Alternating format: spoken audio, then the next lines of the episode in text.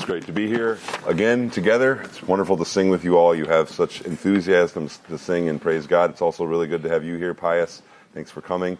It's special for us to get to meet you before summer camp. Um, we're all excited about summer camp, so we're excited to meet you here. And thanks for bringing your wife as well. As you turn to James, we're going to be in James chapter 3. Just going to do our little review. Hopefully, you guys picked picked people that sit next to you. It's not too awkward to do this. Uh, once again, why are we doing this? We're doing this to kind of remember where we've been through James, um, so we get a flow of the message as well, and and and maybe even rethink James. This uh, maybe is the first time you've ever thought about James not as like the New Testament Proverbs, but that's that's okay. So first off, uh, why why should I rejoice in trials? Remember, because trials strengthen your faith, but only if you uh, pray to God for wisdom. Why? What does wisdom do? Wisdom helps you think eternally.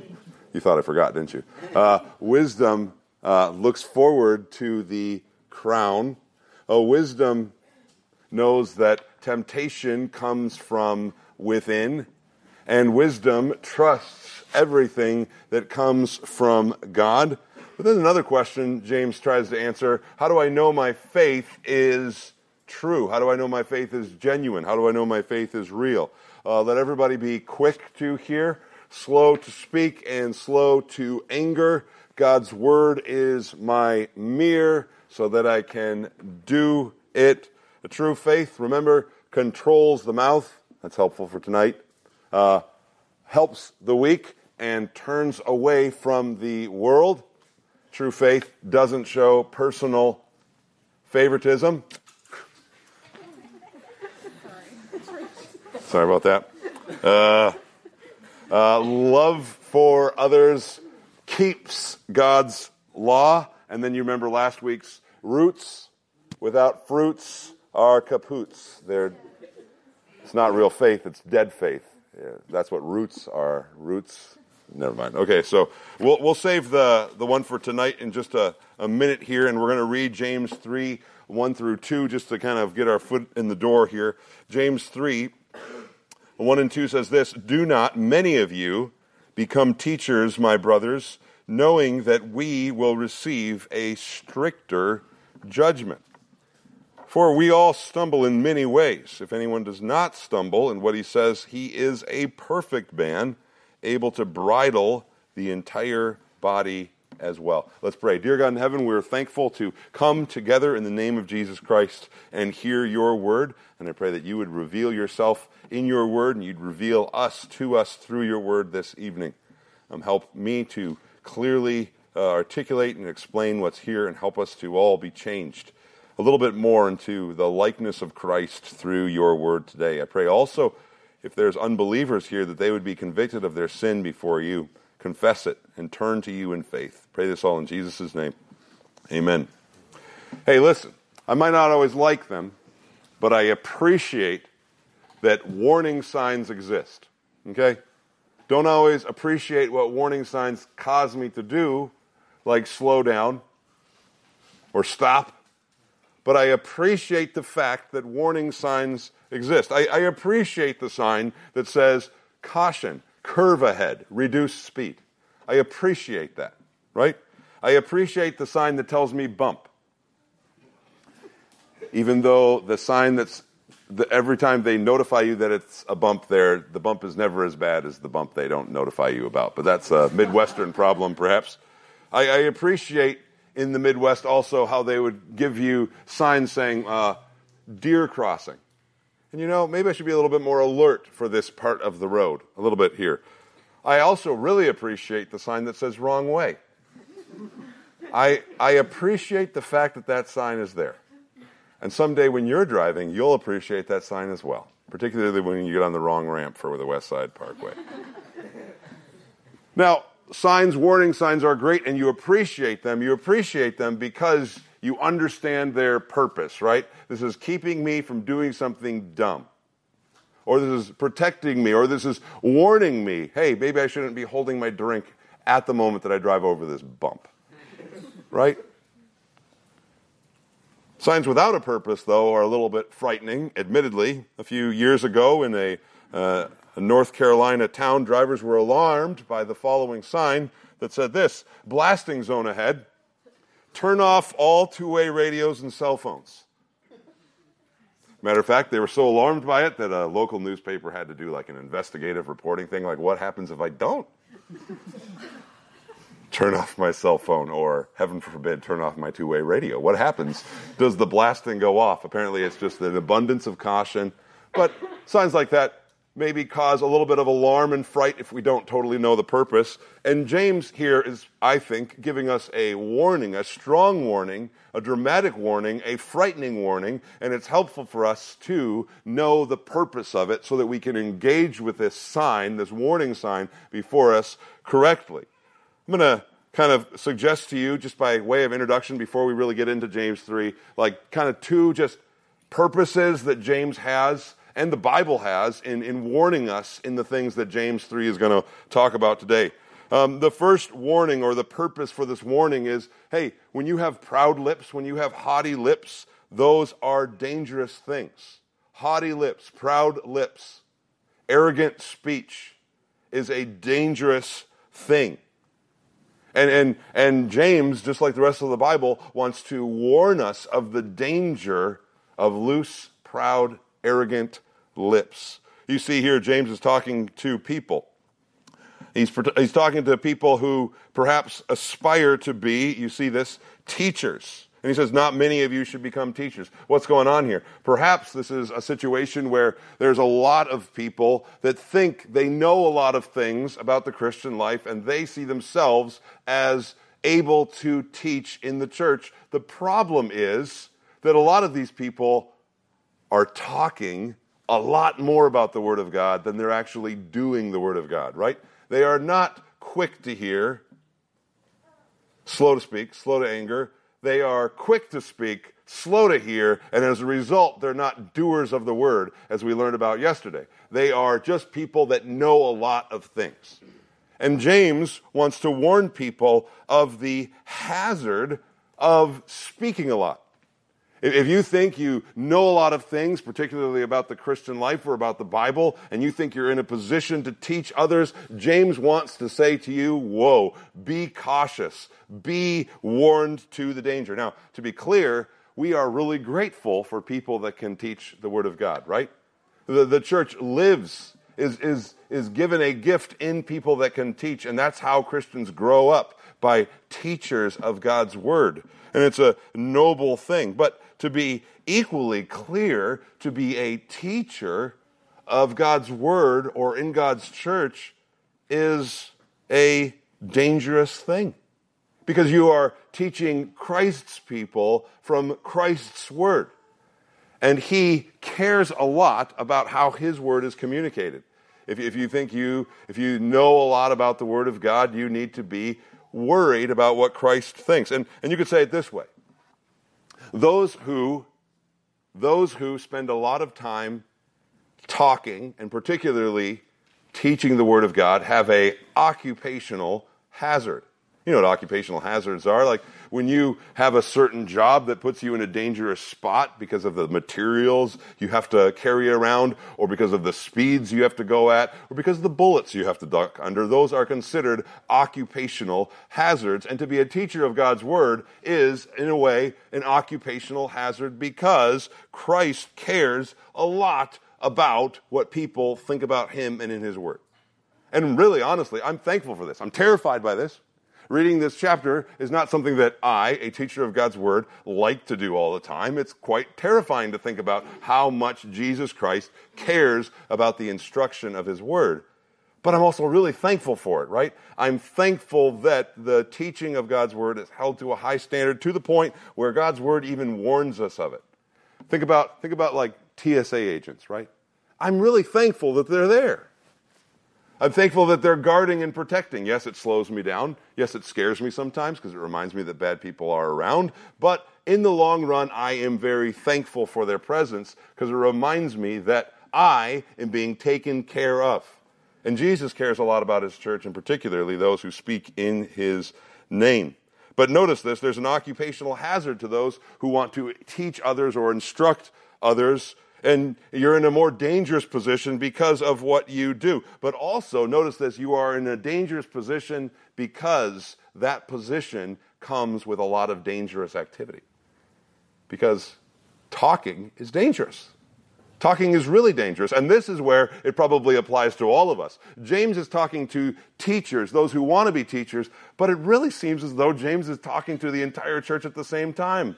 Not many of you should think of yourselves as masters, as, as experts, and hoist your opinions over others if you're not doing it yourself. You shouldn't talk a lot because talking a lot is a dangerous thing to do. Notice verse 2. If you can control the mouth, you can control your entire life. A lot of sin happens when you talk. Sinning and talking are hand in hand. This is what the Bible says all the time as it warns of the danger of the tongue again and again. Proverbs 10 19. Write down this verse. When there are many words, transgression is unavoidable, right? The more you talk, the more sin you're likely to commit. There's an occupational hazard when you talk a lot. And you should be warned of this and you should be frightened of this before you start thinking, I'm just going to talk all the time. Particularly about God's Word, because talking is dangerous. Once again, so the purpose here, when, when James is talking, warning about the danger of the tongue, it's to scare us, it's to warn us against just foolish, flippant talking. Particularly, yes, talking about God's word, trying to be a teacher, but just any kind of talking. Talking is dangerous. Every time you open your mouth, you are entering into an occupational hazard. And therefore, we should be scared about every time we move our lips. That's one of the purposes. But I also think another purpose and a reason why the Bible warns us about talking so much is that the Word of God and God wants to humble us about ourselves. The Word of God wants to humble us so that we can become useful. I don't think the purpose of this passage is for you to go home and say, I'm going to now take a vow of silence and I'm never going to talk again. There's a funny story. I'll, I'll tell it because I know I know this student. I know you love this student and know this student and know his heart. But there was this one time when Matthew Castaneras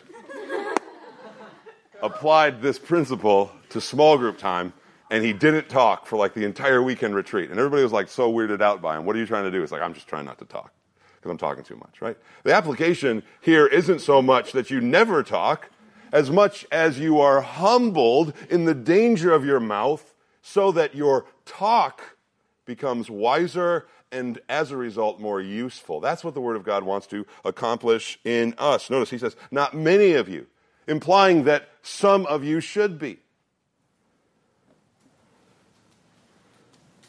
The Word of God instructs us that the mouth can be a very valuable thing.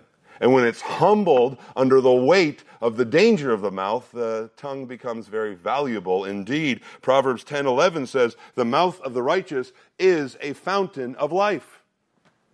Think about that. You could be a fountain of life to someone who is parched with thirst. They come like someone who's been straggling their way through the desert, desperate for some truth, desperate for some grace, and they come to this youth group, and you look at them and you say, I'm taking a vow of silence. I will not say a thing. No!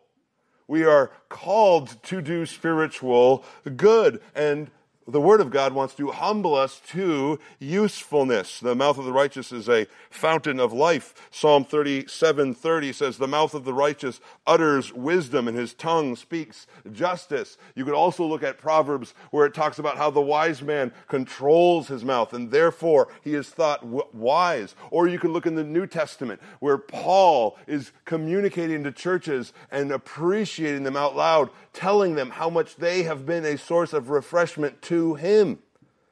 Philemon is a, an special example of this. Paul says, The hearts of the saints have been refreshed through you. You can't do that without talking. And you need to be sanctified before you can be of refreshment to those people around you. So, all to say, I, I would say every time I look at James 3 or any proverb about the tongue, these are the two purposes that I have in mind, right? Right? I want to be, I want to be fearful of the danger of my tongue, but I also want to be humbled so that my tongue can become more useful. That is how we read places and passages like James 3. And now, thinking about it in those terms, how does James warn us, scare us, frighten us, so that we can be humbled to usefulness? That's what we're going to talk about tonight. How does James warn us so that we can be humbled for usefulness? Warn us particularly about the dangers of the tongue. We'll look at three warnings so that we can be humbled into usefulness tonight. Let's look at the first warning.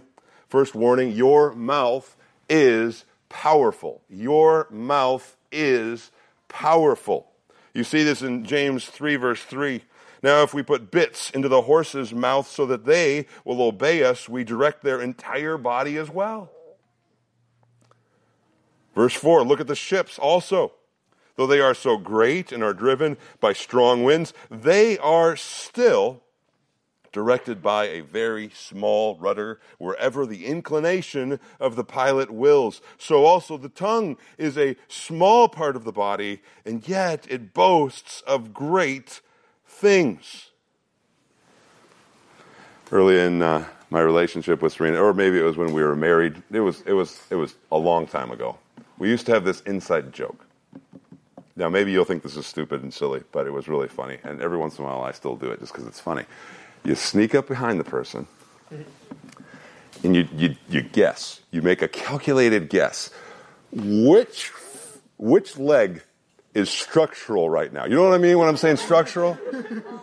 There's more weight on one leg. It's like straighter like this, and then you sneak up behind them and you kick them in the structural leg, and then you yell, structural.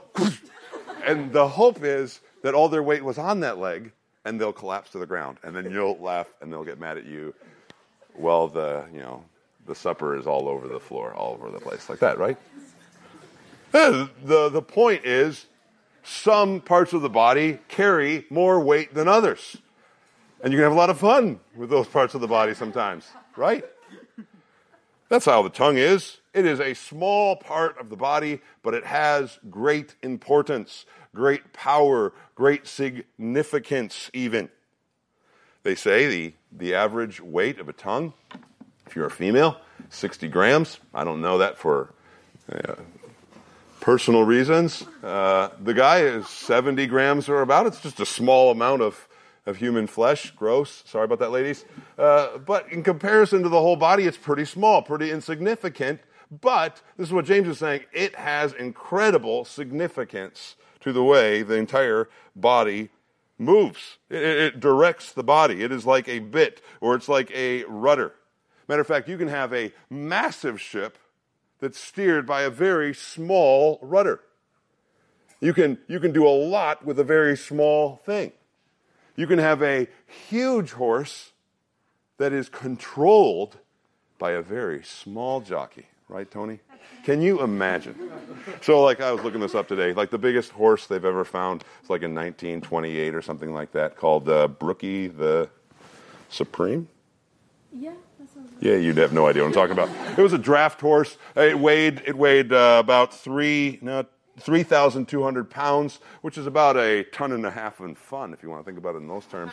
Uh, 10, 19 hand lengths, which is high for a horse, they say. But anyway, this horse is huge, and Tony could have ridden on it if she was 100 years younger. Never mind. But anyway, the idea is the idea is you can control a very massive creature with a lot of power with a very small bit. And the, the lesson is here you can, you can walk into a lot of trouble with your tongue. You can't always walk out of a lot of trouble with that same tongue, but you can, boy, walk into a lot of trouble with a very small member of your body. You can cause a lot of you can cause a lot of powerful things to happen from very small words. And the, the lesson is don't underestimate the significance of the words you speak. Even if they seem so small and insignificant to you, this is what James is talking about. He's not talking about actual, actual, uh, actually the tongue being a problem. He's talking about what you do with your tongue. Don't underestimate how significant seemingly insignificant things can be. Hitler wrote a book called Mein Kampf, and there's some guesses as to how much, how many words that actually took him. 35,000 to 40,000 words or so. But if you ca- uh, calculate it all out and you divide it by the Holocaust, you realize very quickly that for every word that Hitler wrote in his book against the Jews, basically, 150 Jews died. For every single word. Don't underestimate the significance that your words can have in destroying someone else. Don't underestimate the power of your tongue. Let's look at another warning, a second warning.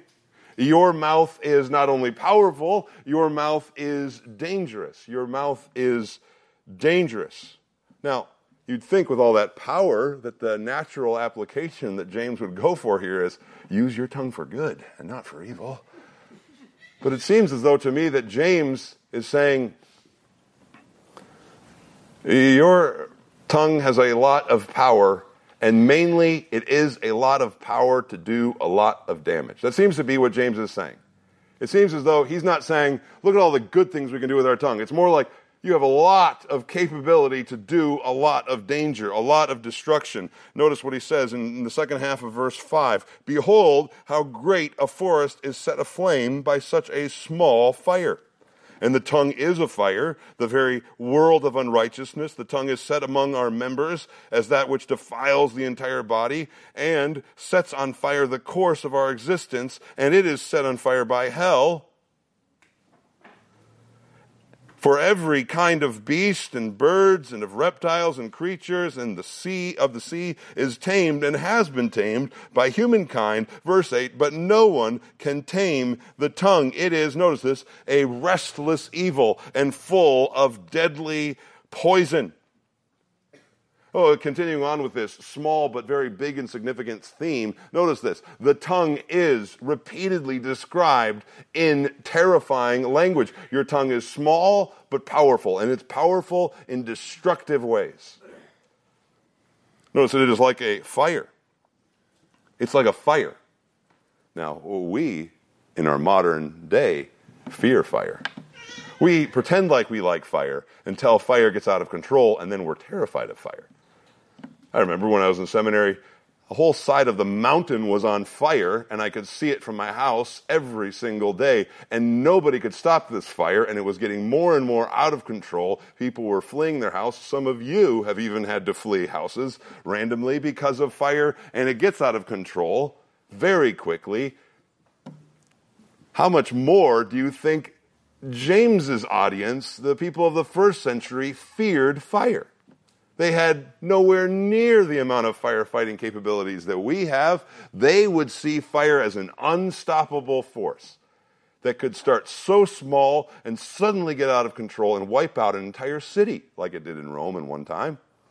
Right? You just have this nice little cute fire between you and your family. It's just, it's no big deal. It's just a fire between us and our family. What stays in our house is here. This is fine. But then suddenly the drapes catch on fire. Of course, they didn't have drapes back then, but you understand what I'm saying. And then suddenly the whole city's on fire, all because of your fire, because it's impossible to stop a fire in those days. This is a horrifying image that James is giving us here. And notice the frightful words that he uses. He, he, he throws on so many metaphors in verse 6 that, uh, you know, commentaries are a little confused about what exactly he's meaning, but it seems to me as though he's just describing a lot of terrifying things. Your tongue is like a flame, and that is a scary thought.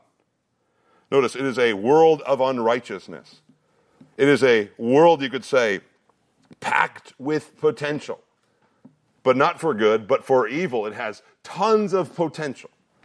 You walk around fully armed with tons of evil that you could do at any time. It is a world of unrighteousness. And notice our tongue is set in our members. It is, you could say, perfectly positioned to pollute.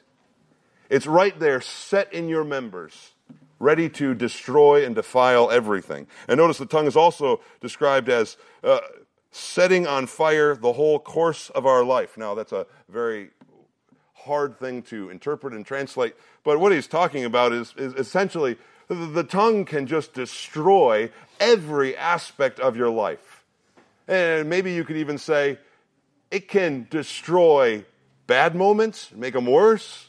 It can destroy even good moments really quickly, really easily. It is a wheel, the word could be, which means maybe everything is connected within itself and suddenly everything's connected. Maybe there's a picture here of a chariot wheel that catches on fire, which is a humorous image to me, but it's supposed to uh, cause terrifying thoughts to happen in us. My whole life is easily, quickly, suddenly set on fire by the destructive power of the tongue. And then notice also, it is set on fire by hell. And by that, I'm sure it's referring to the enemies of God, not by hell itself. Satan is constantly fueling the destruction that the tongue causes. We have tons of potential for evil. We have a whole life of flammable material to work with. And we have an evil enemy that is eager to ignite everything into flames. Once again, do you see the point here? I, I, the simple point here is you can do a lot more damage with your tongue, possibly, than you can even do good with your tongue. Right? James is not interested in talking about the potential of the tongue as much as he first wants to secure in our minds that we can do a ton of damage to our life and to the lives of those people around us simply by loose talking. Small, insignificant words. I had a pastor friend who's in some hardships. And I remember he, he said this to me, and it's kind of stuck with me for a while. He was like, You know, I can't fix everything with my words. I know I can't fix everything, but I know that I can always make it worse. Right? Sometimes that's just the nature of living in the world you live in, right? You can't fix everything, but you can always make it worse because you have a tongue set in your members. It is always easier to make your day worse. But it always starts first and foremost with your mind and how that mind is communicated through your mouth. You can always make your situation more and more difficult for you and for those around you because your tongue is a fire, destroying quickly everything in its wake. Notice also it's described as an untamable beast. Right? How would you like to bring home a dinosaur and let it just roam free through your kitchen? How would you like to bring into our youth group a lion from the zoo? There is something terrifying about an untamed beast. It can cause so much destruction. You can't ever totally control it. Just when you think you have it controlled, then it goes postal on you and wipes out half the city, right? There's something terrifying about an untamed beast. And James is saying here, even I, even I am humbled by the power of the tongue. Even I am mortified by the danger that it can cause. Even I have an untamed beast, even here, if I do not control it. And notice also, it is like a deadly poison. You only need just a little bit to cause a lot of damage. Once again, the emphasis here, the emphasis here is on how evil you can make things. For you and for those around you, your tongue, in other words, is dangerous. It's dangerous. And we should fear the destructive capabilities of our tongue. And until you are afraid of your tongue, you will never be useful with your tongue. Until you first know the damage that your mouth and your words and your little tiny morsels of gossip that you share with other people around you can be, you will never be truly useful for God. You have to first understand that your mouth is powerful but then you also must understand that your mouth is also dangerous. And this leads us to our third and final warning. The mouth, your mouth is finally revealing. Your mouth is reve- revealing. Verse 9 uh, With it we bless our Lord and Father, and with it we curse men. who have been made in the likeness of God. From the same mouth come blessing and cursing. My brothers, these things ought not to be so. Does a fountain pour forth from the same opening fresh and bitter water? Can a fig tree, my brothers, produce olives, or a vine produce figs? Nor can salt water produce fresh.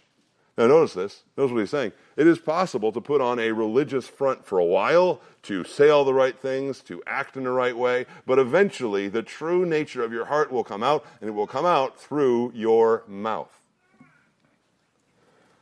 It'll easily come out. You, you, you kind of you kind of get a sense that it quickly, sneakily comes out right, the, the test for where your speech betrays your heart is not when all the pressure's on you, not when you're in small group perhaps, and your small group leader is asking you a question, not when you're with all of your friends here. That might not be the test, it might be the test, but it might not be the test. The test is when the difficulties arise. What do you do then with your mouth? But note, notice this, it's a very scary thought. Your mouth is a, so to speak, free sample of the things that are going on in your heart. You go to Costco, you get some free samples. And this tells you there's more of this stuff down this aisle over here. If I just want to go down that aisle and get these things that I've been testing here, your mouth is a sample, an example of what is going on in your heart. Your mouth is the first way the first indicator of what's going on in your heart. You could think of it this way. Your, ha- your mouth is the first exit on the drive out of your heart. What, what comes out of your mouth is, is revealing who you are on the inside. And this is James's point, right? You produce according to your nature. You have the same mouth the same mouth shouldn't be saying one of two things. That means there's something going on in the heart. And then he, he draws out this idea of the same opening, fresh water and bitter water. If, if one is coming out of both, something is wrong. There should only be one thing coming out. You produce what comes out of your nature. And, and just to see it, just notice this. What James is really saying is here, your, your heart is revealed through what comes out of your mouth. Remember how we've talked about how trials show you what's going on in your life? Remember how we talked about how, you know, God's word is your mirror showing you who you are on the inside? Well, God also uses your own mouth to show you. If you will, look at yourself through his mirror and say, what are my words? Are my words building up, encouraging, loving words? Or are they self centered, self seeking, proud, arrogant? You see your heart revealed through the mirror that is your mouth. It's showing you your heart every single day. That is, that is scary. That is scary news meant to humble you. Scary news meant to cause you to drop to your knees in agony over the evil that is still in your heart. But that should also be news that causes great joy because you happen to know the very God who is in the business of changing hearts.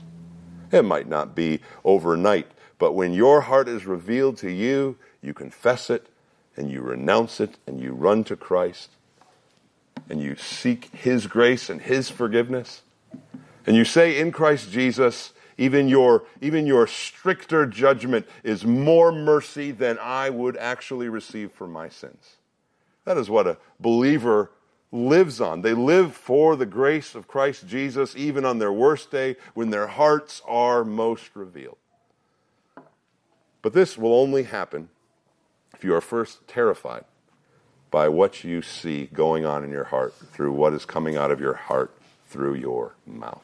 Because your heart reveals or is revealed in your mouth. So, your mouth is powerful. Your mouth is dangerous but your mouth reveals. Let's pray. Dear God in heaven, we thank you for this evening. Bless our time in small group and our discussion. May it be profitable. May it be edifying. May it be encouraging. May you even help us to see ourselves more correctly according to your word. Pray this in Jesus' name. Amen.